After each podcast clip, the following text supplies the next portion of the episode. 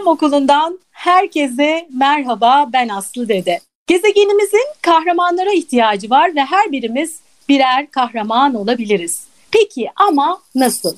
İşte bu sorunun cevabını arıyoruz Sürdürülebilir Yaşam Okulu'nda.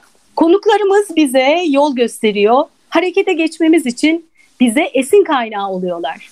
Tüm canlılarla birlikte dünyada yaşamın sağlıkla sürmesi için Birleşmiş Milletler 17 tane küresel amaç belirledi. İşte bu amaçlar Sürdürülebilir Yaşam Okulu'nda bize rehberlik ediyor, yolumuzu aydınlatıyor.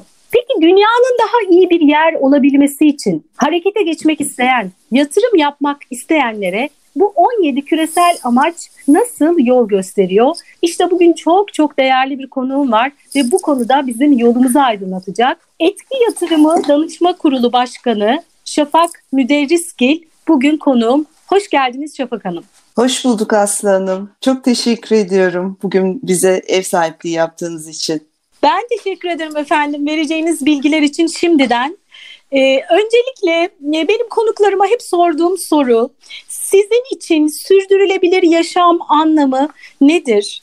Ee, sizin sürdürülebilirlik tanımınız nedir? Evet aslında teknik tanıma bak da şöyle bir cümle çıkıyor karşımıza. Kendi ihtiyaçlarımızı gelecek nesillerin ihtiyaçlarından ödün vermeden karşılayabilmek, kaynakları tüketmeden bilakis koruyarak kullanmak. Doğru teknik bir tanım bu ama bir de sokak röportajlarında çıkan cümleler var. İsterseniz biraz onlara da bakalım. E, şöyle demişler, kaynakları ve geleceği tüketmeden yaşam kalitesi sağlamak, e, gelecek kuşakların sırtından yaşamamak. Bir başka kişi de kutsal bir görev olarak nitelendirmiş sürdürülebilirliği. Sürdürülebilirlik deyince aslında sadece çevresel anlamıyla değil de toplumsal perspektifiyle de düşünmemiz gerekiyor. Sürdürülebilir yaşamda ekonomik büyümeyi sağlarken toplumsal gelişimi sağlayabilmek ve çevreyi de koruyabilmekten söz ediyoruz burada. Ee, bu üç saç ayağı arasındaki dengenin sağlanmasından söz ediyoruz. Ee, benim sürdürülebilirlik tanımımın merkezinde etki var tabii ki. Ee, evet. Etki yatırım bir etki yatırımı savunucusu olarak etki e, benim tanımımın merkezinde duruyor. Benim için yapılan bir işte, girişilen bir projede ya da bir yatırımda o işin, o projenin ya da yatırımın içinde potansiyel olarak zaten bulunan ve ortaya çıkarılmayı bekleyen sosyal veya çevresel etkiyi çekip çıkarmak var. Ee, burada etki e, benim için bir işte ortaya çıkan negatif etkinin azaltılması anlamına gelmiyor. Benim için etki benim yaptığım işte ölçülebilir pozitif bir etkinin ortaya çıkması ve çarpan etkisiyle çoğalması anlamına geliyor. E, bir yatırım yapsam ve yaptığım yatırım doğayı kirlettiği için doğaya verdiğim bu zarar nedeniyle oluşan negatif etkiyi azaltmak değil hedefim. Hedefim doğaya zarar vermeyen, negatif etki yaratmayan, bilakis pozitif etki yaratan yatırımları tercih etmek. Bir örnekle anlatmaya çalışayım. Lütfen. Ee, doğaya yüksek düzeyde emisyon yükü getiren bir e, termik santrale yatırım yapmak veya o santralin tedarikçisi olmak yerine, o işin tedarikçisi olmak yerine bir rüzgar santraline ya da güneş panellerine yatırım yapmayı tercih etmek. Anlatmak istediğim tam olarak bu. Ya da mikro ölçekte düşünürsek yaptığım günlük alışverişte dahi bu ayrımı gözetmek bile benim sürdürülebilirlik konusundaki duruşumu ortaya koyabilir. Çünkü aslında her tercih bir etki yaratıyor. Öyle söyleyeyim. Evet, işte tam da bu noktada biz diyoruz ki yaşam biçimimizde yapacağımız ufak değişiklikler e, aslında e, çok olumlu sonuçlara yol açabilir. E, kahraman olmak için süper kahramanı beklemeyelim. Biz günlük alışkanlıklarımızda ufak ufak değişikliklerle e, büyük değişikliklere etki edebiliriz diyoruz. E, ben de diyorum ki yaşam biçiminizde sürdürülebilirlik için sizin değiştirdiğiniz ve bize dinleyenlere esin kaynağı olabilecek alışkanlıklarınız var mı? Bir kere şunu kabul etmemiz lazım. Sürdürülebilirliği yaşamımızın merkezine yerleştirmediğimiz sürece ne evimizin, ne memleketimizin, ne de dünyamızın bereketi olacak. Bereketle burada anlatmak istediğim süreklilik, devamlılık. Ee, doğanın ve toplumun bize sunduğu kaynakları düşünmeden hoyratça e, tükettiğimiz ölçüde bizden sonraki nesillerin de çocuklarımızın, torunlarımızın geleceğini de ciddi anlamda riske atmış oluyoruz. Bu sebeple sürdürülebilirlik hareketi aslında kolektif olarak idrak edilmesi gereken bir hareket. Ben yapabilir miyim? Benim iradem bunu ıı, yapmaya yeter mi? Bu değişimi sağlamaya yeter mi diye düşünmemek lazım bu bağlamda. Şahsen yaşamımı sürdürülebilirlik etrafında sürekli revize ediyorum diyebilirim. Tabii bu her gün değişiyor. Bunu sağlamak için bazı şartlar benim elimde, bazı şartlar benim elimde değil. Ama şartlar el verdiğince elimden geleni yapıyorum. Ee, örnekler vereyim. Örneğin evimin çatısına güneş panelleri koyarak güneş enerjisinden maksimum derecede düzeyde yararlanmayı hedefliyorum. Ee, ya da enerji verimliliğinin e, kuralları vardır. Altın kuralları deriz bunu. Gözetip e, bu kuralları gözetip enerji tüketimimi optimal bir düzeye getirmeye çalışıyorum. Daha da azaltmaya çalışıyorum. Çok basit ama etkili kurallardan söz ediyorum aslında bunu söylerken. Örneğin boş yere yanan aydınlatmaları kapamak, gün ışığından faydalanmak için hayatımı, işte ev düzenimi, ofis düzenimi buna göre düzenlemek, kullanmadığım zamanlarda bilgisayarımı, televizyonu fişten çekmek ya da buzdolabının kapağını uzun süre açık tutmamak, kapıyı pencereyi izole etmek, klima kullan kullanmayı tercih etmemek gibi çok basit kurallar aslında bunlar. E, bu tabii sadece enerji alanında uyguladığım yöntemler.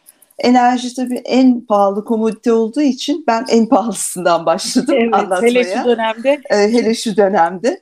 E, yoksa yaşamımızdaki her alanda sürdürülebilirliği kendimize ilke edinmek mümkün. Yeter ki buna karar verelim. Mutfakta, tarlada, alışverişte, işte, okulda uygulamaya karar verdiğimiz kurallarla fark yaratmamız mümkün diyebilirim. Evet aslında e, eğer e, büyük annesini büyük babasını tanımış kişilersek ben kendi adıma konuşayım. E, ben sık sık anneannemi çok anıyorum. Onu e, tanıdım. Onun yaşam alışkanlıklarını gözlemleme, çok yakından gözlemleme şansım oldu.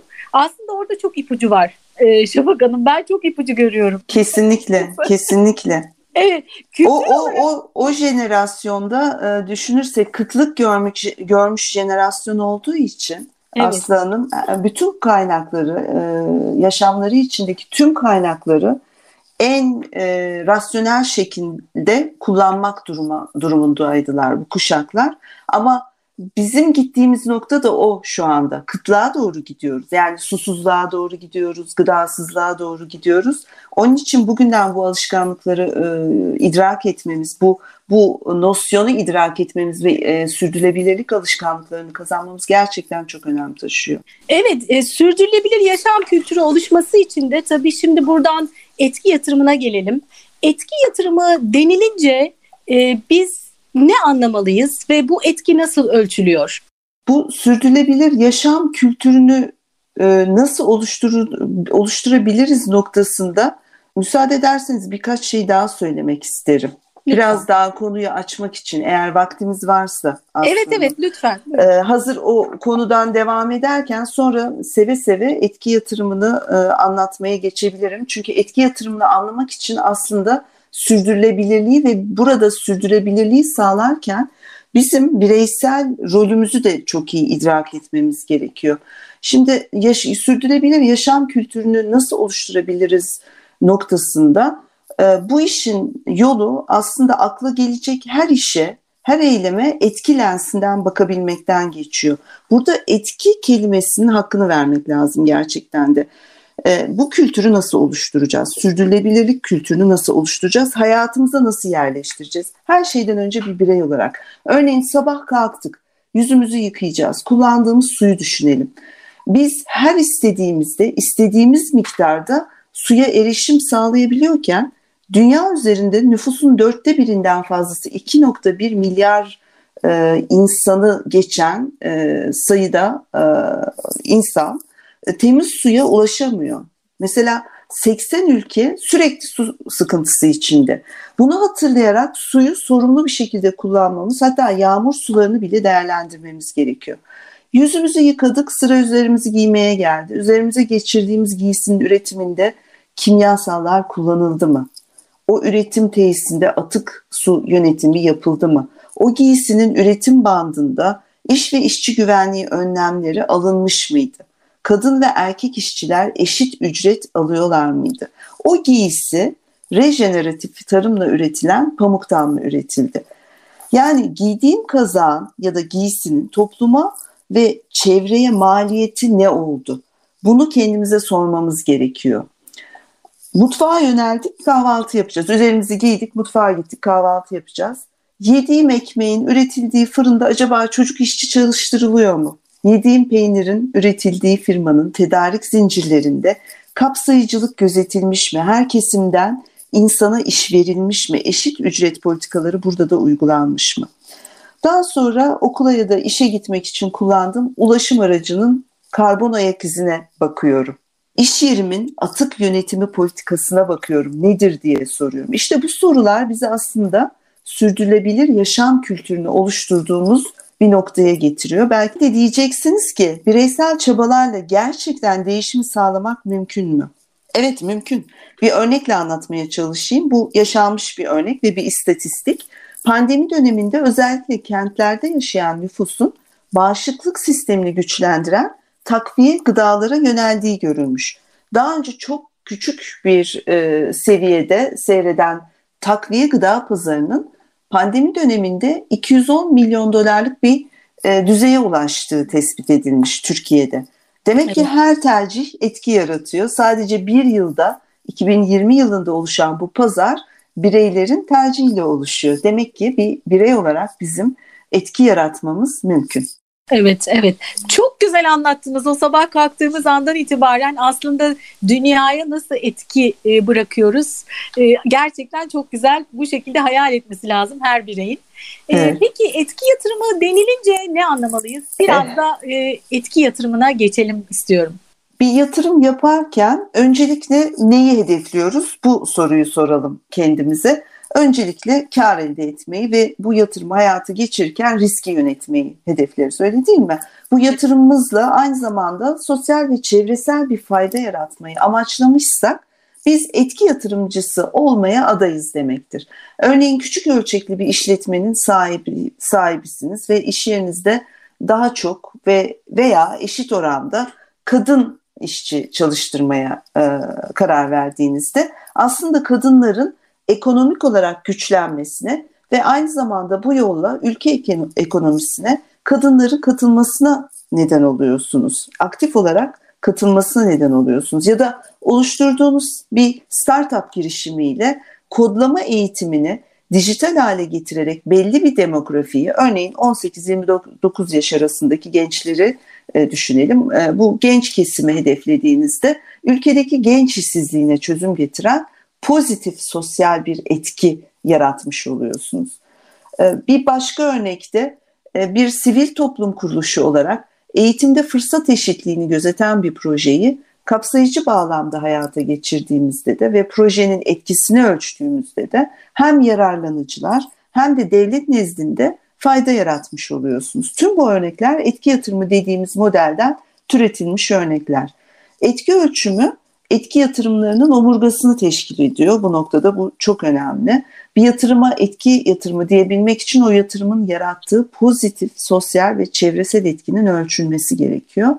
Ölçme noktasında e, dünyaya baktığımızda 155'e yakın farklı e, ölçme yöntemi ve e, metodolojisi, standartı olduğunu görmekteyiz. Bu etki ölçümlemesi ve yönetimi konusu gelişmeye çok açık bir alan, e, çok e, gelişmeye çok açık bir alanla karşı karşıya olduğumuzda dikkate alarak etki yıkaması riskine de yakalanmadan etkiyi ölçmenin önemini hem bireyler olarak hem de kurumlar olarak idrak etmemiz gerekiyor. Örneğin sosyal etkiyi ölçtüğümüz noktada bir yatırımın oluşturduğu sosyal değeri ortaya çıkarmış oluyoruz. Ne yaptık da pozitif etki yarattık sorusunun cevabını bulup e, bulduğumuz sosyal değeri birim değer üzerinden ifade etme imkanını buluyoruz. Böylece bir yatırımla yarattığımız sosyal veya çevresel etkinin matematiği de ortaya çıkmış oluyor. E, takdir edersiniz ki ancak ölçtüğümüzü yönetmemiz mümkün olabiliyor. Kaynakları da bu şekilde e, yönetmemiz e, mümkün olabiliyor. Peki Şafak Hanım sürdürülebilir kalkınma amaçları odaklı yatırım e, denilince ne anlamalıyız? Yani etki yatırımıyla nasıl bağlantılıyoruz bu konuyu? Ee, sürdürülebilir kalkınma amaçları sizin de en başta söylediğiniz gibi 2015 yılında Birleşmiş Milletler'in dünyada sürdürülebilir kalkınmanın 2030 yılına kadar sağlanması için e, dünyanın gündemine, kullanımına sunduğu hedefler 17 tane sürdürülebilir kalkınma amacıyla açlığın giderilmesinden, temiz suya erişime, e, cinsiyet eşitliğinin sağlanmasından temiz enerjiye erişime ve iklim eylemine kadar küresel sorunlara çözüm getirmeyi amaçlayan ve dünyada hiç kimsenin arkada bırakılmadan kalkınmayı hedeflediği bir standarttan söz ediyoruz aslında. Yaptığımız yatırımlarda sürdürülebilir kalkınma amaçlarını hedefleyen unsurların bulunması o yatırımı sürdürülebilir kalkınma amaçlı odaklı yatırım haline getiriyor. SKA odaklı yatırım diyoruz biz bunlara. Ee, yenilenebilir enerjiye yatırım yaptığınızda örneğin yani bir e, e, rüzgar santraline e, ya da e, güneş santraline bir yatırım yaptığınızda 7 numaralı temiz enerji e, amacına e, hizmet ediyorsunuz. Aynı zamanda 13 numaralı iklim eylemi amacına da hizmet etmiş oluyorsunuz. Bir başka örneğe bakalım. Gençlere kodlama eğitimi veren bir vakıf e, hem 9 numaralı yenilikçilik hem 4 numaralı nitelikli eğitim insana e, ve 8 numaralı insana yakışır iş amacına dokunmuş oluyor. Ya da e, bir başka örnekte banka hesabı olmayan kadınlara mikro kredi sağlayarak bir meslek geliştirmelerine destek olan bir sosyal girişimciyi düşünelim. Bir numaralı yoksulluğa son, beş numaralı toplumsal cinsiyet eşitliği, sekiz numaralı insana yakışır iş amacı ve on numaralı eşitsizliklerin azaltılması amacına hizmet ederek bir etki yatırımı yapmış oluyor ya da SKA odaklı yatırım yapmış oluyor aslında. Etki yatırımlarında da yatırım temasının sürdürülebilir kalkınma amaçlarına uyumlu olması ve aykırı olmaması önemli bir kriter olarak karşımıza çıkıyor. Bunu da eklemek isterim. Şafak Hanım siz e, etki yatırımı danışma kurulu başkanlığını yapıyorsunuz. Ben de geçen gün basın toplantısına katıldım ve gerçekten çok güzel bir dijital platformla ilgili de bilgi aldım. Şimdi ona da geçeceğim ama öncelikle etki yatırımı danışma kurulu e, ne amaçla kuruldu? Kurul e, üyeleri kimler? Neler yapıyor merak ediyoruz. E, tabii memnuniyetle bu konuda da bilgi vereyim. Etki yatırımı e, kavramı dünyada yeni bir kavram. Dolayısıyla Türkiye'de de yeni yeni gelişmekte olan bir kavram. Türkiye'de etki yatırımları konusundaki çalışmalar Nisan 2019'dan beri sürmekte. Milli bir üst kurul olarak e, konumlanan Etki Yatırımı Danışma Kurulu, kısa adıyla da EYDK diyoruz. EYDK Nisan 2021'de kuruldu ve kurulmasıyla birlikte çalışmaları ciddi bir ivme yakaladı. EYDK lider kamu, özel ve kar amacı gütmeyen sektör kurumlarını etki yatırımı modelini Türkiye'de yaygın, sürdürülebilir ve kapsayıcı bir yatırım seçeneği haline getirme vizyonu etrafında buluşturdu diyebiliriz. EDK'da ilgili devlet kuruluşları yanında özel sektör kuruluşları ve kar amacı gütmeyen kuruluşlar yani üniversiteler, e, sivil toplum kuruluşları ve meslek birlikleri var. EYDK'nın etki yatırımı ekosistemini oluşturma ve bu konuda yol haritasını paydaşlarıyla beraber hayata geçirme, geçirme e, misyonu bulunmakta. Geniş anlamıyla etki ekonomisinin oluşturulmasına ve bu yolda gerekli mevzuatın ve politikaların üretilmesine de hizmet ediyor. Bunu yaparken elbette ki her kesimden ve sektörden kurumla istişare ederek e, çalışmak ve üretmek noktasında kapsayıcılık, eşitçilik ve şeffaflık ilkeleriyle hareket ediyor. Evet. Ne ne yapıyor diye sorarsanız, neler yapıyor, faaliyetleri nelerdir diye sorarsanız, e, etki yatırımı kavramı etki odaklı başka kavramlarda da kavramlarla çok karıştırıldığı için EYDK e olarak en öncelikli konumuz Türkiye'de etki yatırımının e, tüm unsurlarıyla doğru algılanmasını ve bu konuda farkındalık oluşmasını sağlamak. E, bu noktada eğitim ve bilinçlendirme çalışmaları, e, işte pilot projelerle, konferanslarla, seminer ve çalıştay gibi kolektif ve etkileşimli çalışmalarla devam ediyor. Ayrıca kapasite arttırılması için de çalışıyoruz. Bu konuda da etkin çalışmalarımız var. Bu faaliyetler devam ederken e, hali hazırda Türkiye'nin gündemine girmeye başlayan sosyal etki tahvili, etki fonu, etki ölçümlemesi ve yönetimi gibi kavramlar etrafında da çalışmalarımızı paydaşlarımızla birlikte sürdürmekteyiz. Ee, Avrupa Yeşil Mutabakatı ve Paris Anlaşması bağlamında da çalışmalarımız devam etmekte. Biliyorsunuz Türkiye'de e, bu konuda da şu anda hummalı bir çalışma var. Bir taraftan da etki yatırımlarının ana yol bir yatırım tercihi e, haline e, gelmesi için hukuki altyapının hazırlanması ve teşvik sistemlerinin oluşturulması noktasında da girişimlerimiz devam etmekte. Çok çok önemli çalışmalar. Gerçekten e, bu haberler bizi çok mutlu ediyor Şafak Hanım. Bilmiyorum pandemi biraz da bu süreçleri hızlandırdı mı? Öyle bir olumlu etkisi Kesinlikle, oldu kesinlikle hızlandırdı. Hem e, iklim değişikliği sorunsalı hem pandemi artık e, bizi bu noktaya getirdi. Eskiden şöyle düşünülürdü. E, işte iklim değişikliği mi? Evet, küresel bir sorun ama birey olarak benim yapabileceğim bir şey yok. E, dünya liderleri nasıl olsa G20 toplantılarında bu konuları konuşuyor ya da COP toplantılarında yani iklim değişikliği konferanslarında bu konuları konuşuluyor denirdi. Ama e, geçtiğimiz yaz yaşadığımız ve ondan önceki yaz e, yaşadığımız orman yangınları e, örneğin ciddi anlamda bir farkındalık oluşturdu. Çünkü evimizin dibine kadar geldi bu yangınlar ve artık bizim de birey olarak bu konuda bir fikrimiz olması gerektiği ve aksiyona geçmemiz gerektiği ortaya çıktı. Bu da bireysel bilinçlenmeyi sağladı. Sizin de söylediğiniz gibi bu küresel krizler artık bizi e, bu konuları idrak etme noktasına getiriyor ve etki yatırımı, e, sürdürülebilir kalkınma amaçları gibi kavramları ve mekanizma, mekanizmaları da birer çözüm olarak e, bize sunuyor. Evet, e, özellikle e, şimdi e, sık sık bireysel olarak neler yapabiliriz diye konuşuyoruz ve bireyler bazen işte dediğiniz gibi ben ne olacak, ben ne yaparsam ne olabilir ki diyor ama onun dışında ben sık sık vurguluyorum diyorum ki şirketler de bu konuda önemli adımlar atılıyor, atıyor. Yatırımlar bu yana, yöne doğru akmaya başladı. Etki Yatırımı Danışma Kurulu gibi oluşumlar önemli çalışmalar yapıyor yani olumlu gelişmeler var. Evet. e, bu açıdan seviniyoruz. E, peki şimdi ben geçenlerde çok güzel bir dijital platformun basın toplantısına katıldım. Çok da önemli bir adım aslında. Sürdürülebilir kalkınma amaçlarıyla bağlantılı yatırımlarla ilgili bir dijital platform hazırlandı. Bu hangi amaçla kuruldu? Biraz ondan söz edelim istiyorum. Tabii. E, bu dijital platform Birleşmiş Milletler Kalkınma Programı UNDP e, ve Etki Yatırımı Danışma Kurulu'nun EYDK'nın işbirliğiyle hayata geçti.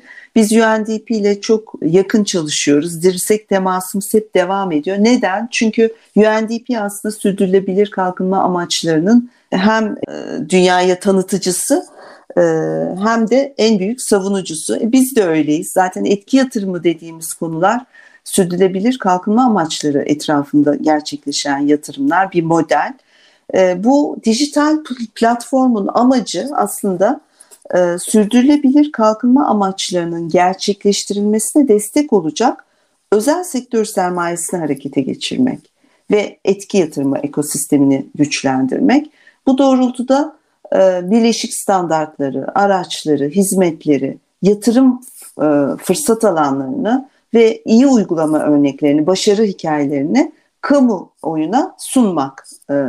Bir diğer deyişle bu platform yatırımcılara sermayelerini iyi yönde kullanmalarını ve finansal kar elde etmelerini sağlayacak eyleme dönüştürülebilir veriler ve içgörüler sağlamayı amaçlıyor ve özel sektör sermayesini sosyal ve çevresel anlamda katma değer yaratacak alanlara yönlendiriyor diyebiliriz. Peki platform neler sunuyor?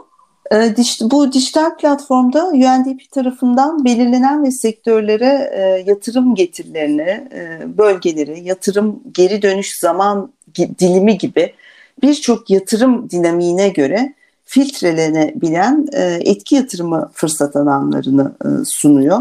Bu fırsat alanlarında yatırımın iş modeli, etki getirisi, etki riski, ilgili sürdürülebilir kalkınma amacı, politik, finansal ve düzenleyici faktörler de dikkate alınarak bilgilendirici e, veriler e, sağlanmakta. Bunun yanında e, platformda etki yatırımı başarı hikayeleri de bulunmakta ki bu çok önemli. Türkiye'de hali hazırda gerçekleşmiş etki yaratan girişimleri anlatıyoruz bu bölümde. Girişimin nasıl gerçekleştiğinden pazar payına kadar tüm dinamikleri e, kullanıcılara sunmaktayız. Ek olarak da etki, yatırımı alanında yayınlanmış bilgilendirici dokümanların sunulduğu bir havuz, havuz var e, platformumuzda. Yine sürdürülebilirlik ve etki yatırımı alanında yaşanan gelişmeleri de haberler bölümünde kullanıcılarımıza sunmaktayız. Peki e, platformda süreç nasıl işliyor? Kullanıcılar kimler ve bu platformda yer alan gelecek vadeden yatırım bilgilerini nasıl belirliyorsunuz? Evet bu konuda gerçekten çok soru alıyoruz, evet. talep alıyoruz. Ee, bize e, daha bir hafta oldu platformu e, lanse edeli ve çok soru almaya başladık. Çünkü herkes bir e, başarı hikayesini burada e, sergilemek istiyor. Bu da e, çok ümit veriyor bize gerçekten. Bu, bu reaksiyonu aldığımız için e, gerçekten mutluluk duyuyoruz. Platformda yayınlanan yatırım fırsat alanları UNDP ülke ofisleri e, ki Türkiye'de UNDP Türkiye e, ofise ve ortakları tarafından yürütülen piyasa araştırmalarının çıktıları aslında. UNDP'nin orijinal sitesine baktığımızda yayınlanan sürdürülebilir kalkınma amaçları yatırımcı haritası çalışması çerçevesinde belirlenen bu alanlar kamu ve özel sektör paydaşları ile yapılan görüşmeler ve tartışmalarla standartlaştırılmış 8 adımlı bir metodoloji kullanılarak oluşturulmuş ve önemli finansal ve etki potansiyeli gösteren iş modelleri ortaya çıkarılmış. Burada 8 adım belirlemiş e, UNDP. E, öncelikle ulusal sürdürülebilir kalkınma amaç ihtiyaçları ve politika önceliklerinin belirlenmesi e, den e, söz ediliyor ilk maddede. İkincisi ihtiyaçların ve buna göre belirlenen ihtiyaçların ve politikaların bir dizi ulusal öncelikli sektör haline gelecek şekilde sentezlenmesi gerekiyor. Ee, sonra her sektör için sektörel e, sürdürülebilir kalkınma ihtiyaçları ve sektörel yatırım politikaları hakkında bilgi toplanıyor. Ardından ihtiyaçların ve politikaların bir dizi öncelikli alt sektör haline gelecek şekilde tekrar sentezlenmesi söz konusu. Sonraki adımda her alt sektöre uyumlu bölgeler belirleniyor ve toplanan bilgileri bir dizi öncelikle alt bölgede sentezliyor e, UNDP'nin bu metodolojisi.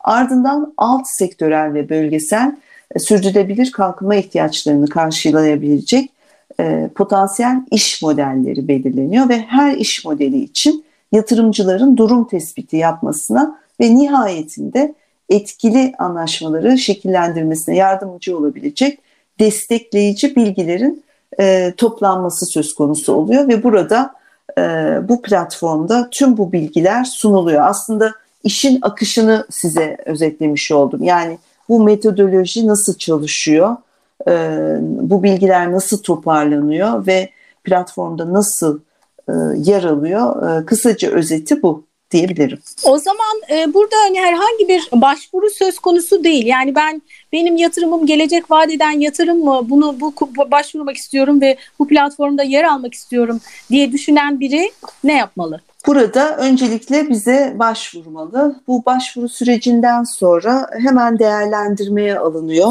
Ee, bu vaka analizi diyelim. Bir diyelim ki bir e, özel sektörden e, bir firma bize başvurdu ve vaka vaka analizini e, bize sundu.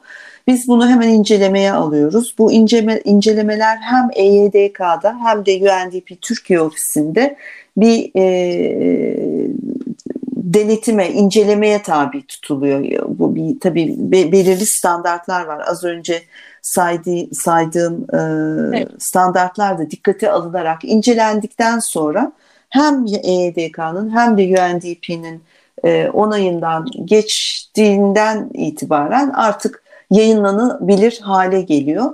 Bu noktada tabii biz e, ilave bilgiler de isteyebiliyoruz ya da bazı e, update'ler, güncellemeler isteyebiliyoruz bu vaka analizinde.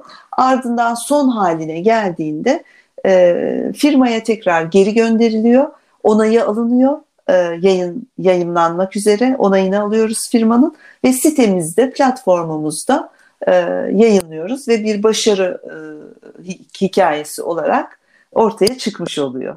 Evet çok çok değerli bilgiler aldık. Ee, hem bilgiler için hem yaptığınız çalışmalar için çok çok teşekkür ederim. Şimdi şöyle bir soruyla bağlayalım istiyorum.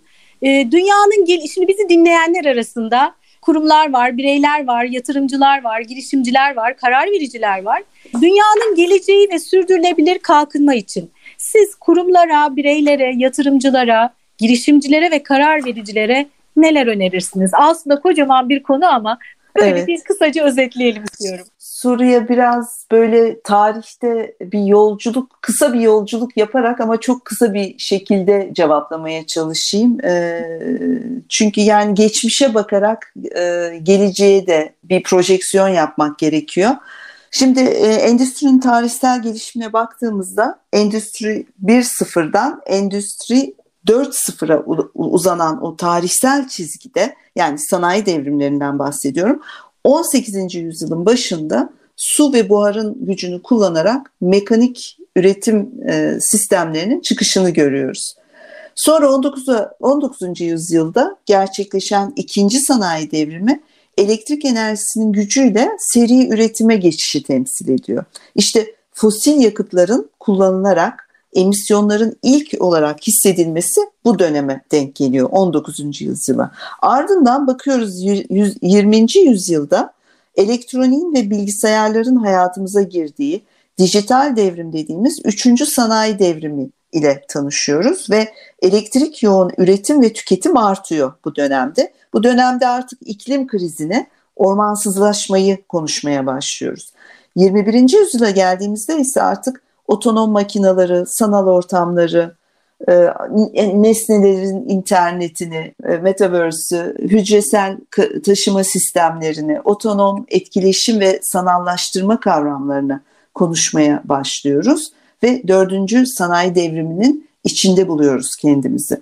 Ancak baktığımızda sanayi devrimleriyle gerçekleşen ve her geçen gün daha çok elektrik enerjisine ihtiyaç duyan teknolojik gelişmeler beraberinde sadece inovasyonu getirmiyor. Beraberinde çok daha derinleşmiş ve yaygınlaşmış küresel bir iklim krizini, ormansızlaşmayı, sel felaketlerini getiriyor. Hepimizin de gördüğü gibi, yaşadığı gibi. Artık insanlık olarak öyle bir noktaya geldik ki daha çok üreterek değil, daha akıllı, daha sürdürülebilir, daha az zarar vererek, daha çok fayda yaratarak üretmek suretiyle var olmaya devam edebileceğiz. Yaptığımız yatırımlarda sosyal ve ekonomik etkiyi hesaba katmadığımız oranda da yok olacağız. Karşı karşıya kaldığımız bu yeni devrimin adı da belki artık 5-0 etki devrimi olmalı diyoruz. evet. Ve hepimiz gerek bireyler, gerek kurumlar, gerekse karar vericiler olarak bu değişim ve dönüşü dönüşümü e, idrak etmeliyiz ve bunun bir parçası olmalıyız e, diyerek e, ben sözlerimi tamamlamak istiyorum Aslı Hanım. Çok çok güzel söylediniz. Etki 5-0. Etki 5-0, etki devrimi. etki devrimi. Etki devrimi. Ee, insan e, gezegene e, yaptığı etkiyi e, dönüştürebilir. Buna inanalım, umudumuzu kaybetmeyelim. O yüzden de etki devrimi gerçekten güzel oldu. Çok teşekkürler. Ben teşekkür ediyorum. Çok keyifli bir sohbetti. Ben benim için de e, çok çok bilgi aldım. Çok değerli bilgilerinizi bizimle paylaştınız. E, emeğiniz için de ayrıca teşekkür ediyorum bu alandaki çalışmalarınızdan dolayı. Çok teşekkürler takdirleriniz için Aslanım. Evet bir bölümün daha sonuna geldik. E, bize nasıl ulaşabilirsiniz? Sosyal medyadan Sürdürülebilir Yaşam Okulu yazarak ya da sürdürülebiliryaşamokulu.com adresinden bize ulaşmanız mümkün. Ben Aslı Dede. Bir sonraki bölümde buluşmak üzere demeden önce her bölümün sonunda olduğu gibi şunu söylüyorum. Ne demiştik? Tüm canlılarla birlikte dünyada yaşamın sağlıkla sürmesi için gezegenimizin kahramanlara ihtiyacı var. Ve o kahraman sen olabilirsin. Harekete geç.